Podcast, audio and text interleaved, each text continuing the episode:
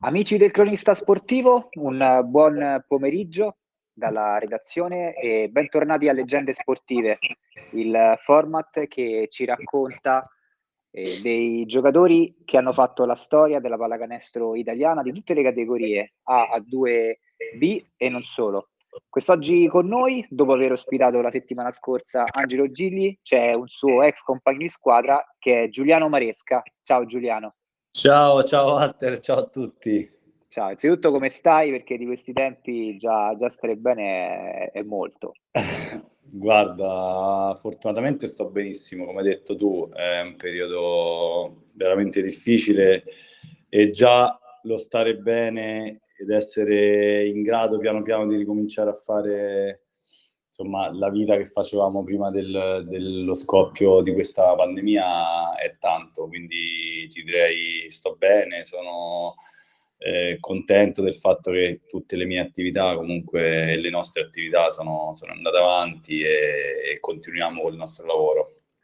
Giuliano Maresca che attualmente è il presidente no, di Basket Roma, ma il nostro format è più che altro incentrato sul passato, Giuliano. Sei un classe 81 e io tornerei proprio agli inizi. Insomma, com- come hai cominciato, come ti è venuto in mente, chi ti ha dato il pallone fra le mani per la prima volta? Agli inizi, quindi 60 anni fa più o meno. No, no, no, no, no, no. no. Allora... Mi insu- quasi mi insulti perché non è che ci siano così tanti anni di differenza fra me e te, quindi... Allora, guarda, ehm, io ho iniziato all'età di 4 anni a fare mini basket perché figlio di un ex giocatore, mio padre è di, io sono di origine napoletana, mio, mio papà è di Napoli e ha giocato tanti anni nel, nell'allora Serie C che era la terza lega nazionale, diciamo, c'era solo A, B e C, quindi ehm, diciamo che ho continuato e ho, ho proseguito eh, sulla falsa riga di, di, quella che era stata la breve carriera di papà, perché comunque poi non, non ha avuto né, la fortuna né tantomeno magari la voglia di provare a fare quello che ho fatto io. Quindi ho iniziato proprio presto, presto, presto e, ed è stato veramente amore a prima vista, non mi sono mai fermato e, sono grato a papà di avermi trasmesso questa passione perché poi è vero, sì, ho avuto la fortuna di, eh, di fare una carriera di cui vado orgoglioso, ma diciamo la pallacanestro è rimasta la mia vita e penso che, che continuerà ad essere la mia vita visto quello che ho iniziato a fare nel post carriera, ecco. Volevo domandarti, in merito a tuo papà, ehm, che cosa ti raccontava tuo padre della pallacanestro? Perché ovviamente mh, mhmm, immaginiamo che nel tempo, sappiamo che nel tempo è cambiata, no? È cambiata anche quando hai cominciato chiaramente a giocare negli anni, negli anni 90, negli anni 2000, nel finire no, anche dell'ultimo ventennio. Lui che cosa ti, ti trasmetteva in merito alla pallacanestro? Allora, hai, detto, hai usato proprio la parola giusta, che cosa mi trasmetteva? E ti dico la verità, mh, mm, sentendo parlare eh, lui, gli amici suoi, piuttosto che mia mamma che mi raccontava di quando andava a vedere le partite di mio padre, loro mi hanno trasmesso proprio la passione per lo sport e il, um, il, il quanto era bello per loro condividere eh, tutto quello che era la pallacanestro, lo stare insieme, la partita, l'allenamento, eh, le cene fuori con i compagni, eh, perché stiamo parlando di racconti che vedono partite di campionato nei campi all'aperto delle periferie di Napoli, ehm, piuttosto che di situazioni che per i nostri ragazzi di oggi sono forse fantascienza.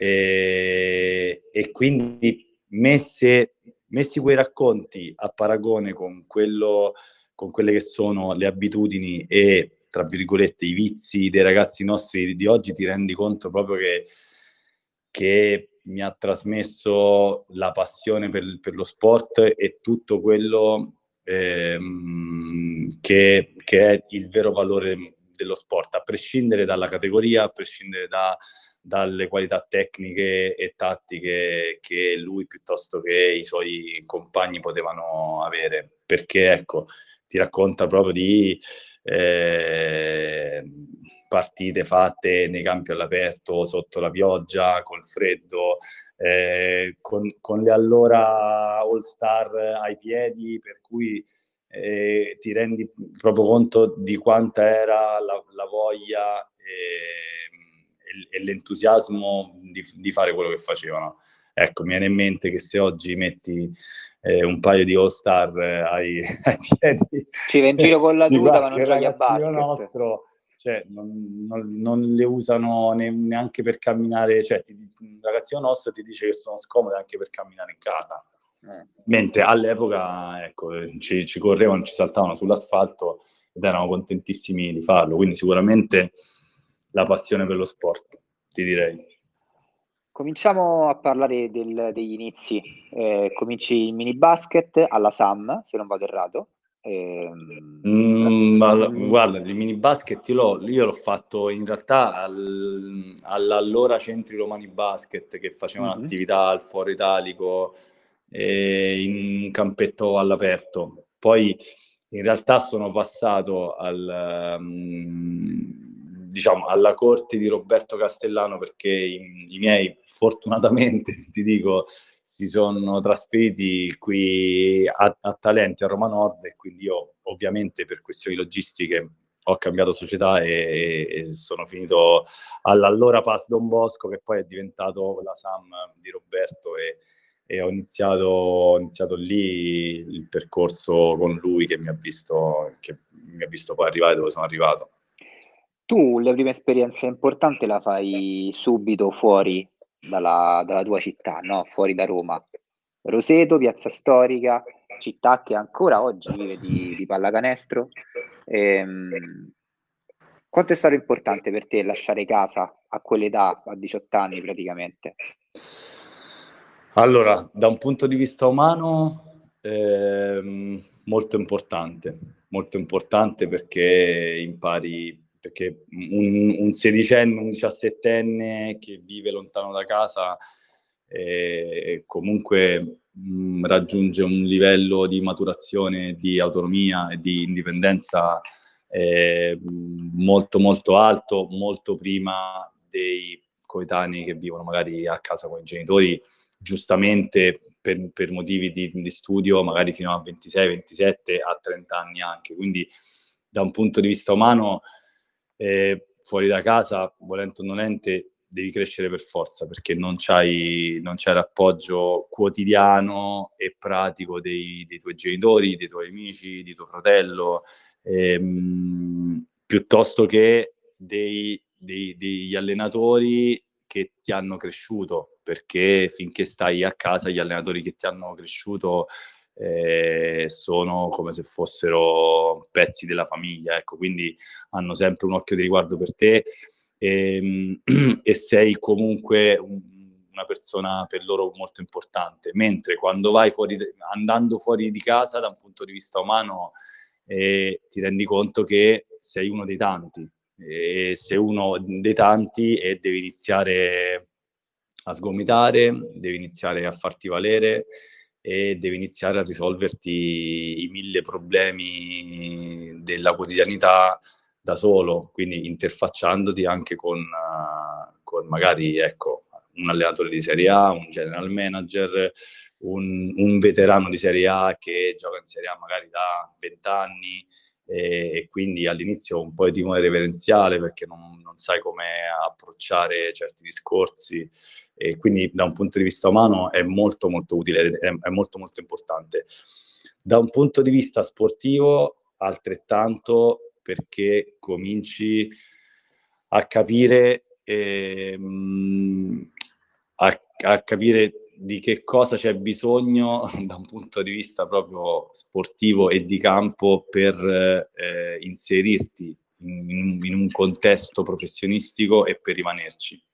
Perché il settore giovanile a casa tua è una cosa, mentre il mondo dei professionisti o comunque della Serie A in generale eh, comunque è, ehm, è, un mondo devi, in cui devi conquistarti la, la, fiducia degli altri facendo tantissime cose eh, diverse che magari a livello di settore giovanile non hai mai fatto, perché, perché magari eh, come tutti i ragazzi che arrivano a giocare a certi livelli nel proprio settore giovanile, nella propria squadra giovanile, sono comunque magari giocatori di riferimento, giocatori più importanti che quindi eh, in campo tendono a dare importanza a delle cose che trasportate in una Serie A invece devi completamente abbandonare perché devi concentrarti su tutt'altro. Sostanzialmente e... non sei più Giuliano quello esatto. che è esatto. cresciuto qui dentro, ma sei un Giuliano qualunque, tra virgolette, sei un Giuliano giocatore. Sei, sei, il ragazzino che per conquistarsi da zero la fiducia di, di, tutti deve imparare a stare in gruppo, deve imparare a, a, a mettere la squadra e i compagni al primo posto eh, piuttosto che pensare come faceva nel settore giovanile magari a fare il canestro in più e a, a ad apparire molto di più.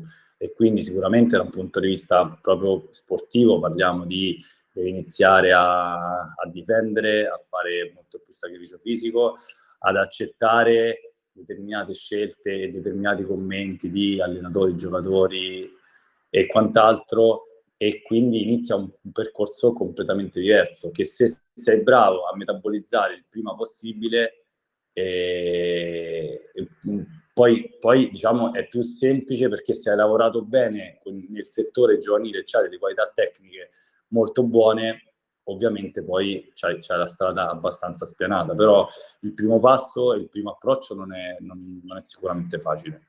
A proposito di tecnica, eh, ormai avevi già 18 anni, quindi sostanzialmente quelle che erano le tue doti fisiche, no? soprattutto l'altezza, come accade per tutti i ragazzi che giocano a pallacanestro, è, è quella, era definita, no? 192 centimetri, hai sempre giocato da guardia o se no quando è che hai cominciato a giocare in questo ruolo?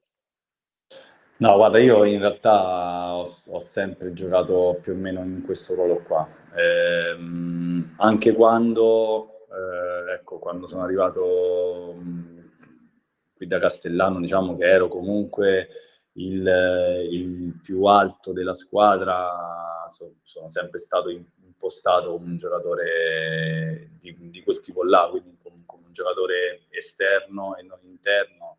E, ehm, e, vengo dalla scuola di Castellano, che è una scuola che ha tirato fuori prevalentemente tiratori da tre punti. E, e, e quindi, quindi mi, sono, mi sono sempre ritrovato in quel ruolo lì piuttosto che nel ruolo di playmaker magari, perché? Perché comunque era una scuola che dava molta importanza e priorità al, al tiro piuttosto che ad altri aspetti del, del gioco. Una scuola Quindi, molto italiana, diciamo. Una scuola molto, molto italiana, sì, assolutamente sì. Quindi... Oggi, oggi, oggi però da, oggi con quell'altezza da play giocheresti tanto, eh, però, eh, viste la tendenza... Ade- forse... a, adesso sicuramente la pallacanestro è cambiato tantissimo, quindi probabilmente un giocatore di 1,92 eh, fa comunque fatica a, a, ad arrivare a quei livelli lì, anche se gioca da playmaker, perché la fisicità è aumentata in una maniera incredibile, l'atletismo è aumentato in una maniera incredibile e soprattutto si è, si è un po' diffusa adesso l'idea ehm, di impostare e di abituare anche un giocatore molto alto a, ad avere comunque sensibilità con la palla, controllo di palla e visione di gioco. Quindi ovviamente l'altezza media dei, dei, giocatori di alto livello si sta, si sta alzando molto, questo sì. All'inizio non è stato semplice, tanti cambi di squadra eh, fino all'arrivo a Montegranaro. Come mai hai girato così tanto? Sei andato via, tornato a Roseto più volte? Allora, questa, questa instabilità, che cosa era dovuta? Allora, guarda, ehm, sicuramente era, era, era dovuta dalla mia testardaggine di voler giocare e voler essere protagonista del gruppo cui facevo, ehm, del gruppo di cui facevo parte. E mi spiego, mh, mm, sono arrivato a Roseto a 17 anni e ovviamente sono, sono, stato inserito nel roster della prima squadra, ma ovviamente il primo anno, i primi, i primi due anni, spazio in Serie A ne avevo poco. E finché c'è stata la possibilità di di, fare un doppio tesseramento quindi ho ho fatto un anno, ehm, un doppio tesseramento con una società di Serie C lì vicino, il secondo Giulia, anno... Giulianova dovrebbe essere, giusto? Esatto, il secondo anno con la società di, di, di Serie B di Giulianova. Poi nel momento in cui non c'è, stato, non c'è stata più la possibilità di fare il doppio tesseramento, eh, ho, ho, chiesto io, una volta realizzato che non avrei avuto nessun tipo di spazio in Serie A, ho chiesto sempre io di, di andare eh, in prestito anche se in Serie B, però in un contesto in cui uh, um, avrei eh, avu- uh, avuto la possibilità di crescere, di prendermi delle responsabilità. E quindi e, e da qui arriva il prestito a Patti, il prestito a Imola, eh, finché poi è capitata l'occasione di Montegranaro, come hai detto tu, che era un, una società anche se di Serie B, ma molto ambiziosa, che ha deciso di puntare definitivamente su di me e ha rilevato, è arrivato completamente il cartellino. E, e da lì poi è iniziato veramente eh, un, un, un, periodo di quattro anni stupendo, che sicuramente è il periodo più, più importante del, della mia carriera, in cui sono stato bravo, sono stato fortunato ed è il periodo che mi ha, che mi ha fatto arrivare dove sono arrivato poi. Incomincia l'avventura a Montegranaro, eh, un'avventura abbastanza lunga, forse la più lunga addirittura della tua carriera, se non sbaglio.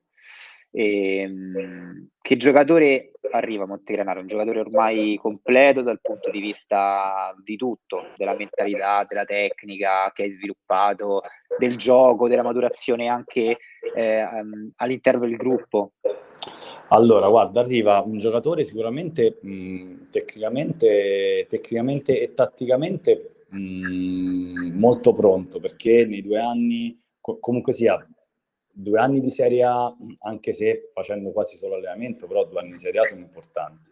Due anni di, eh, di Serie B1 fatto in, fatti in squadre non di primissima classifica, mh, quindi squadre che mi hanno dato il permesso di giocare tanto, t- tanti minuti e di essere protagonista anche se molto giovane. E quindi da un punto di vista tecnico e, e tattico avevo dimostrato mh, tranquillamente di poter essere un giocatore importante per, un, per una Serie B1.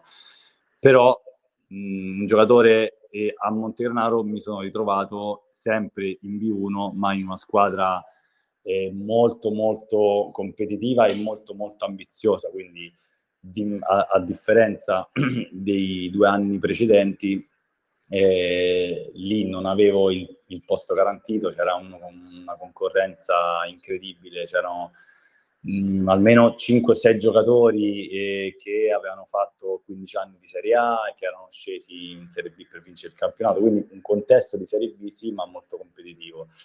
E, e, ti dico che all'inizio, nonostante fossi, come ti ho detto, un, un giocatore molto pronto, all'inizio ehm, ho fatto un po', un po' fatica, perché comunque devi, vieni visto come il ragazzo giovane eh, con possibilità che però toglie spazio all'esperto veterano, eccetera, eccetera, eccetera. Quindi ho fatto fatica. E finché finché mh, mm, for- fortunatamente eh, c'è stato un, um, un cambio di, di, allenatore dopo i primi tre mesi, se non, se non, mi sbaglio, ed è arrivato Stefano Pillastrini che è stato veramente l'allenatore che, mm, che, che ci voleva per me, perché ha creduto in me dal, dal primo secondo in cui è arrivato a Montegranaro e mi ha portato fino in Serie A dandomi una fiducia smisurata, inquadrandomi tecnicamente come eh, il, il, giocatore che doveva sacrificarsi difensivamente su tutti i playmaker avversari a tutto campo per 40 minuti. Io fortunatamente sono stato in grado di, di soddisfare queste sue richieste e contento di farlo, quindi sono diventato improvvisamente un punto di riferimento per, per la squadra, per il gruppo e, e, sono diventato veramente un giocatore importante per la squadra. Il primo anno abbiamo vinto la Serie B, siamo saliti in Lega 2 e da lì poi insomma, siamo, siamo andati avanti fino alla, alla promozione in Serie A dell'anno successivo. All'inizio della tua carriera avresti cambiato qualcosa o invertito qualche tipo di esperienza? Perché tu vieni lanciato eh, in questa squadra, eh, però forse poteva esserci un qualcosina di mezzo, anche una Serie B eh, dove potevi essere al centro dell'attenzione, ma in una squadra un pochino meno importante, secondo te? Ma parli di, il, di quando sono andato via da, di casa? Di, quando, di quando arrivi a Montegranaro, nel senso quegli anni lì, fino a Montegranaro, okay. c'è qual- qualche esperienza che avresti invertito o qualcosa che forse oggi, mh, ripensandoci, dici, beh, forse potevo, non lo so. Guarda, ti dico, l'unico, l'unico rimpianto e forse la cosa che, che cambierei è, è, la scelta forse di andare a Roseto, nel senso che sono stato benissimo, per me è una mia seconda casa Roseto, ho, ho, passato quattro anni che mi hanno formato e che mi hanno fatto crescere in tutto e per tutto, però sicuramente non era una realtà che eh, aveva come priorità quella di eh, continuare la crescita di un giovane e di eh, inserire piano piano un giovane in un contesto di Serie A. Non era una società in quel momento attrezzata eh, da un punto di vista di se- settore giovanile e quindi io mi sono ritrovato da giovane molto promettente in, in un contesto solo esclusivamente di Serie A, senza avere eh, al di sotto della Serie A un, eh, un, un contesto che mi permettesse di lavorare quotidianamente in un certo modo da un punto di vista tecnico, da un punto di vista tattico, da un punto di vista fisico e soprattutto se, senza avere un, eh, un, campionato importante di riferimento da un punto di vista giovanile. Forse, forse cambierei quella scelta lì perché in quel, in quel periodo eh, avevo la possibilità di, di andare nelle allora Pesaro e Livorno, che sicuramente da un punto di vista giovanile erano forse due tra, tra le realtà più importanti d'Italia. E quindi pro, mh, mm, probabilmente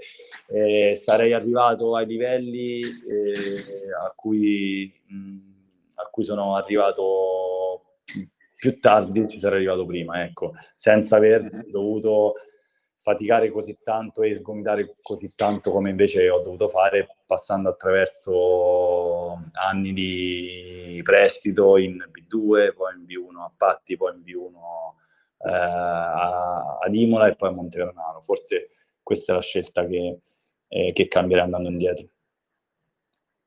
Fortunatamente Stefano Pillastrini ti forma come giocatore, ti dà fiducia e ti fa comunque arrivare a quelle esperienze che, che, che, tutti quelli eh, che giocavano a basket, a cui tutti quelli che giocavano a basket ambivano. Una è Treviso, che in quel momento è l'eccellenza, se vediamo eh, dal punto di vista di organizzativo, ambientale anche, no? Della pallacanestro. Che cosa ha significato per te andare a Treviso e lasciare l'allenatore che, che forse in maniera più netta ha deciso la tua carriera? Allora, guarda, eh, è stata anche una... Um una coincidenza, come al solito in queste cose eh, si dice è un sogno che si realizza, in realtà il mio è stato veramente così, perché da quando ho iniziato il mini basket, eh, che avevo quattro anni, ero, eh, vedendo le partite in tv di Serie A, ero pazzamente innamorato del, della canottiera verde della, della Benetton Treviso e del, e del parquet del parquet del, del Palaverde. Quindi è sempre stato per me un sogno e un punto di riferimento eh, fin, fin, da quando ero piccolo.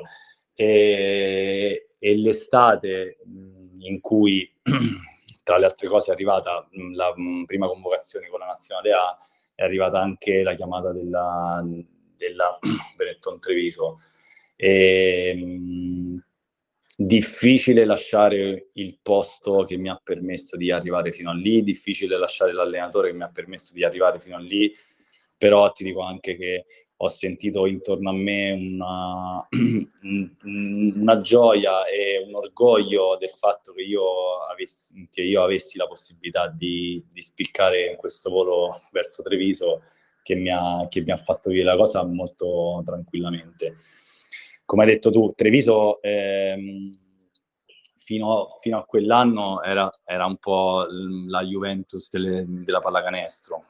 Possiamo sì, se vogliamo la Siena, la Siena quella che esatto. nascerà dopo. Ah, esatto, sì. da un punto di vista ehm, da un punto di vista organizzativo, da un punto di vista di programmazione, ma anche da un punto di vista eh, di importanza che aveva a livello europeo anche, era vista per quanto, per quanto riguarda strutture, eh, staff tecnico, staff dirigenziale, era, era veramente un, un sogno. E quindi ho avuto la possibilità di, di vivere due, oddio, poi sicuramente parleremo dell'infortunio, però ho, ho, avuto la, ho avuto la possibilità di vivere una realtà che secondo me ad oggi non esiste. Ecco, un, livello di, di professionalità e, e, di organizzazione che in questo momento in Italia non, non, penso che esista e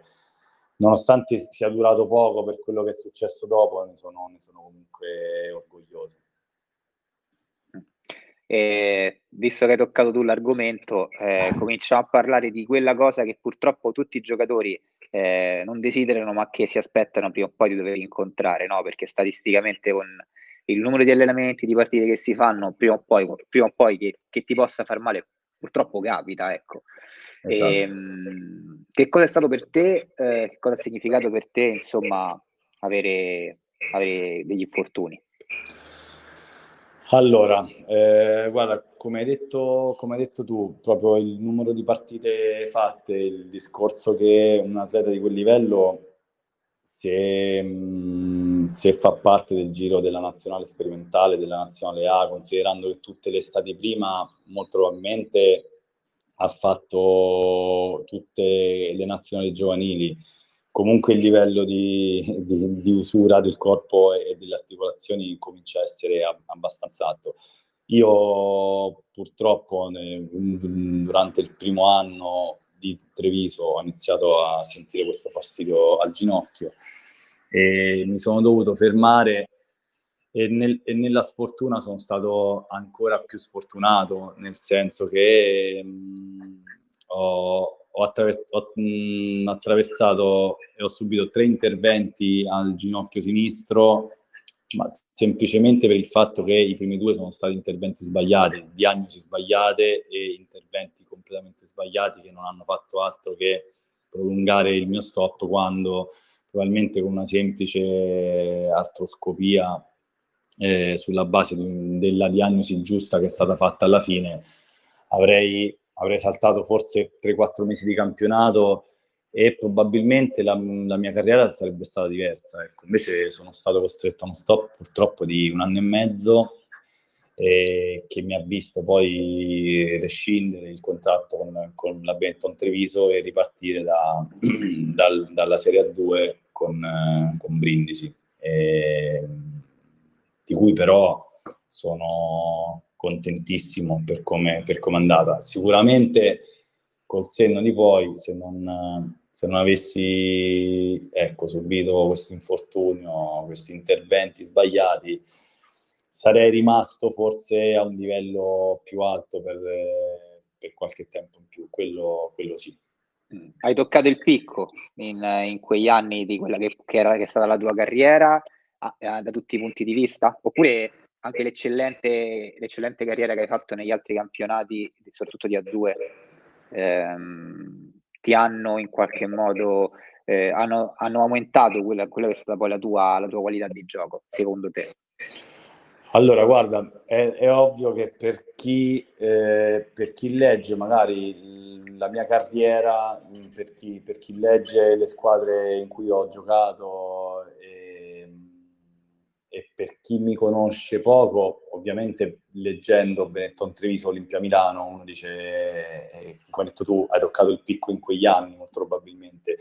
Ti dico, da un punto di vista del, del prestigio eh, delle squadre in cui giocavo in quei due anni, ti direi di sì, però da un punto di vista umano l'anno successivo al, ai, ai tre interventi al ginocchio che ho fatto a Brindisi, che è stato un anno da un punto di vista sportivo incredibilmente bello in cui abbiamo raggiunto la promozione diretta dalla 2 alla 1.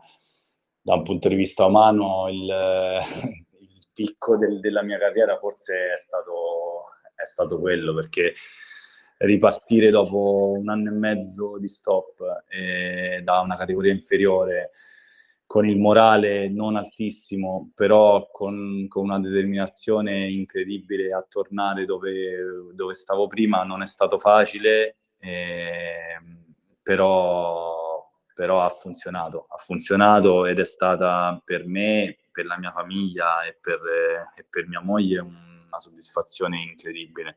Riuscire dopo un anno e mezzo di stop a fare un campionato da protagonista in una squadra molto forte e ambiziosa e, e riportare una piazza storica come Brindisi in Serie A eh, è stato molto molto molto molto bello. Quindi ti dico che forse sì dal punto di vista del prestigio la Benton Treviso è la, è la Benton Treviso da un punto di vista umano e delle emozioni. Il, mio primo anno a Brindisi è stato forse la, mh, mm, una delle cose più, più belle che, che, ho fatto in carriera.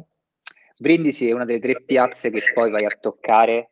Eh, sono tre piazze molto, molto, molto calde e probabilmente assieme alla Viola Reggio Calabria sono le tre piazze più importanti del sud. Dopo Brindisi c'è la Juve, sì. che se a Caserta giri per strada e parli di Juve non si parla di Juventus, esatto. si parla di Juve Caserta. Caserta.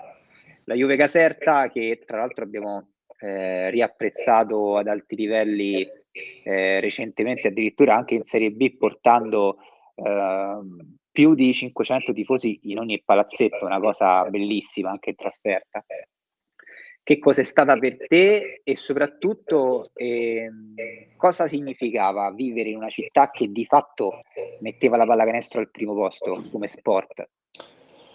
Allora, guarda, la Juve Caserta eh, nel, nella mia testa era comunque una società e una piazza legata a, a tanti ricordi di quando ero ragazzino e, e iniziavo a giocare a pallacanestro perché le immagini delle, mm, del, scudetti, dello scudetto e delle, delle, vittorie di Vincenzo Esposito, Nando Gentile, eccetera, eccetera, dell'Agnello. E, um, erano, erano, comunque immagini molto forti che non, che non mi erano mai passate di mente. Quindi l'immagine di loro come, come giocatori, le immagini del Palamagiostra pieno di gente eh, sicuramente erano immagini che avevo ben impresse nella, nella, mente da quando ero piccolo e quindi stiamo parlando di un'altra piazza storica del sud che ho avuto la fortuna di, di, di vivere e di conoscere. Sicuramente eh, l'ho vissuta in in un, periodo in cui eh, qual, qualche problemino da un punto di vista economico e societario c'era, però, però come hai detto tu, molto spesso questa cosa passava in secondo piano perché la passione, il calore e la storia che respiravi quando, quando eri al palazzetto, quando eri nello spogliatoio, quando giravi per, per le strade di Caserta è qualcosa di, di comunque molto molto emozionante e, e, che ti trascina. E quindi sono stati due anni... Eh, da un punto di vista sportivo ti direi molto belli perché nelle, nelle, difficoltà, nelle difficoltà societarie abbiamo sempre raggiunto i nostri obiettivi eh, mettendo veramente tanto tanto cuore e tanto sacrificio in quello che, che facevamo. E, ehm, e, quindi sono, sono comunque contento di, di, aver, di, aver, vestito la maglia della, de, della Juve Caserta e sono contento comunque che che, il, che, la gente a Caserta mi ricordi anche con piacere. Ecco. Dopo Barcellona Pozzo di Gotto, che è, mh, penso che in quegli anni tu con quella squadra abbia fatto un record, perché Barcellona non persi addirittura in regular season per due anni consecutivamente in casa. E giocare lì dentro era quasi un incubo per gli avversari, sì. eh, per, eh, eh, raccontano sempre di questa, di questa immagine in cui tutti dall'alto che ti guardano. e tu giù che giochi e, te, e hai una certa diciamo, pressione da parte di tifosi che anche qui sono molto attaccati alla squadra. Come in ogni piazza che non è una grande città, la pallacanestro eh, di fatto domina, no? Eh, che cosa ha significato per te Barcellona? E poi, legandomi a quello che ho detto, mh, ti chiedo anche secondo te qual è la motivazione de, eh, del fatto che la pallacanestro eh, abbia di fatto dominato, oggi non avviene magari per Milano, però negli anni eh, così tanto nelle piccole città. Allora, Barcellona ehm, era è stata un'altra grande opportunità per me, nel senso che è ritornato in Serie A con Brindisi, avendo fatto un anno di Serie A con Brindisi, due anni di Serie A a Caserta, ehm, si, è, si, è, verificata l'opportunità di, di, scendere di categoria di nuovo per, per provare a portare in Serie A mh, anche una piazza storica come Barcellona. L'hai descritta benissimo te. Eh, ecco, la passione che c'è a Caserta, che c'è a Brindisi, probabilmente è la passione che ho ritrovato a Barcellona. Eh, una piazza molto molto piccola, ma che in quegli anni viveva di pallacanestro. E, e uno dei miei più mm, un mio rammarico enorme è quello di eh, non essere riusciti nell'obiettivo di portare Barcellona in Serie A perché, perché io sono convinto che se quell'anno eh, con, con, quella squadra così attrezzata e così competitiva fossimo riusciti a raggiungere quell'obiettivo, mh, io sono straconvinto che, che Barcellona sarebbe ancora in Serie A perché eh, raggiunto quell'obiettivo probabilmente non, non, si sarebbe più fermata. Invece purtroppo abbiamo, abbiamo fatto un anno sportivamente parlando al di sotto delle aspettative, siamo usciti al primo turno di playoff e, e per loro è iniziato un po' un declino. Ecco. Quindi mi dispiace tantissimo di, di non essere riusciti a, a, raggiungere quell'obiettivo perché sarebbe stato veramente una, un altro anno da ricordare per me e per i miei compagni.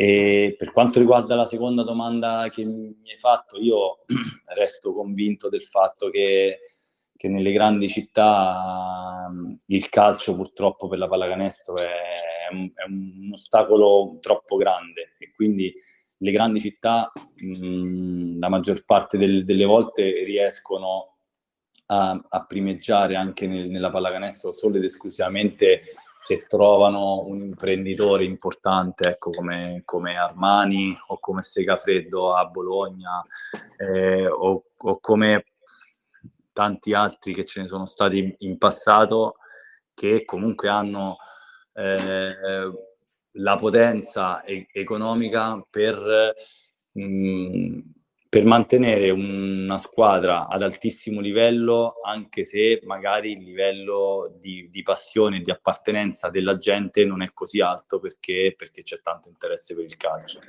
E quindi la primissima cosa che mi viene in mente è, è, è questa, diciamo, la, la, l'attrazione che, che la gente ha per il calcio, che i piccoli sponsor hanno per il calcio, sicuramente per la pallacanestro non c'è. Quindi nelle piazze in cui eh, in cui c'è tanto amore per il calcio, far, eh, diciamo, far, mantenere una società di pallacanestro a un certo livello è veramente, veramente difficile al giorno d'oggi.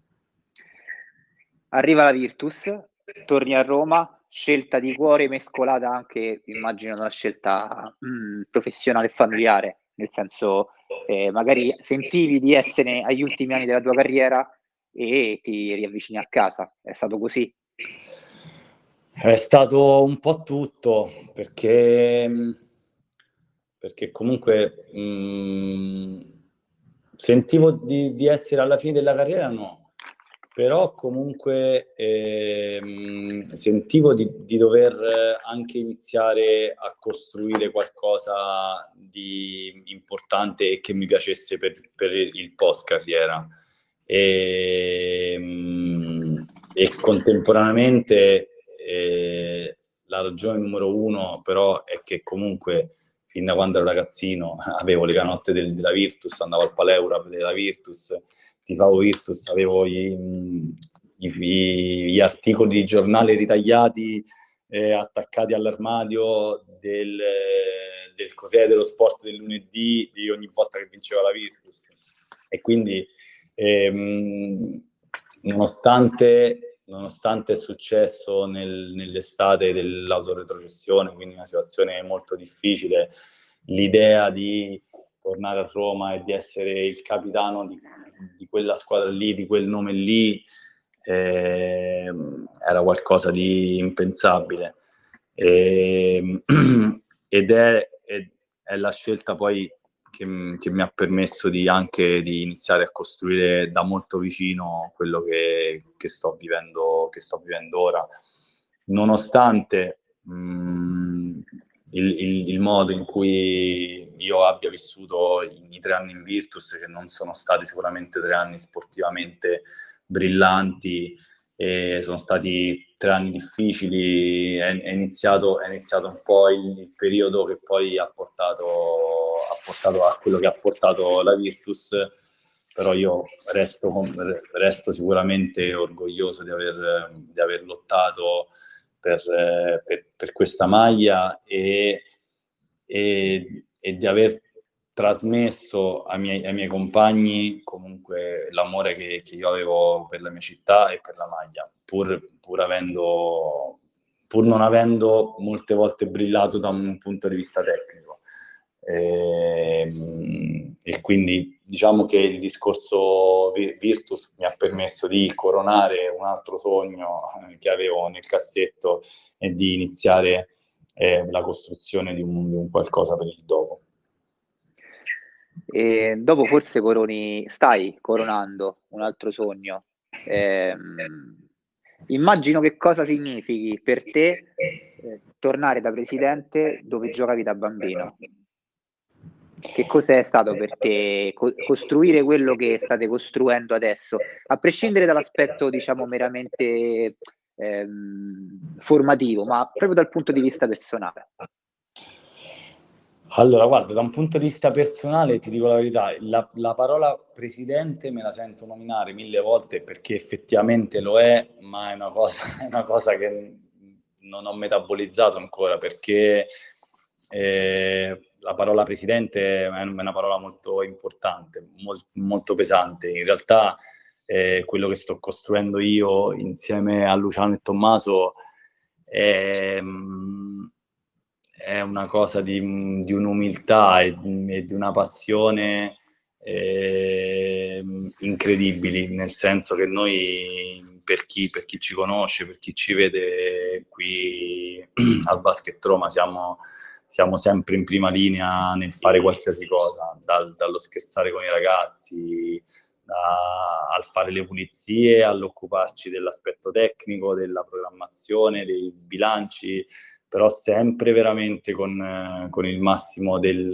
della disponibilità. Quindi eh, alla parola presidente non mi ci sono abituato ancora, anche se effettivamente ci sono mille cose poi da un punto di vista legale da sistemare, da controllare, da firmare, eccetera, eccetera.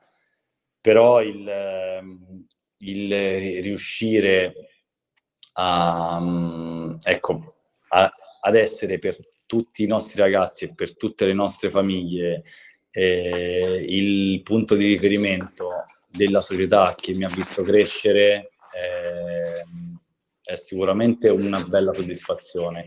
E uno, e uno dei nostri obiettivi è quello di trasmettere tutto quello che abbiamo vissuto noi qui dentro quando eravamo, quando eravamo ragazzini, insomma.